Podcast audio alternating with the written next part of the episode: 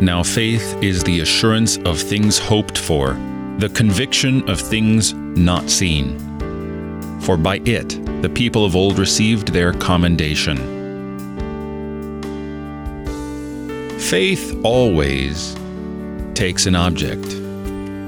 It's not simply enough to ambiguously believe, or, as the hymn says, you gotta have faith.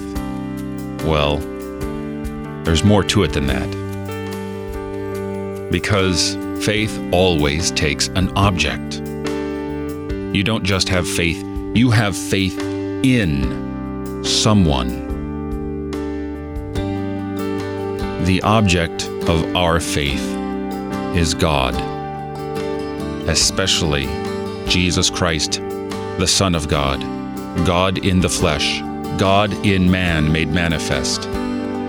He is the object of our faith. We preach Christ crucified, which demonstrates the love of God for us.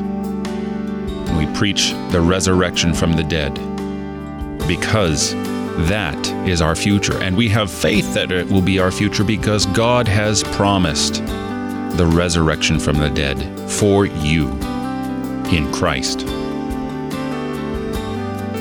You're listening to Oratio, part of your morning drive for the soul here on Worldwide KFUO. Christ for you, anytime, anywhere.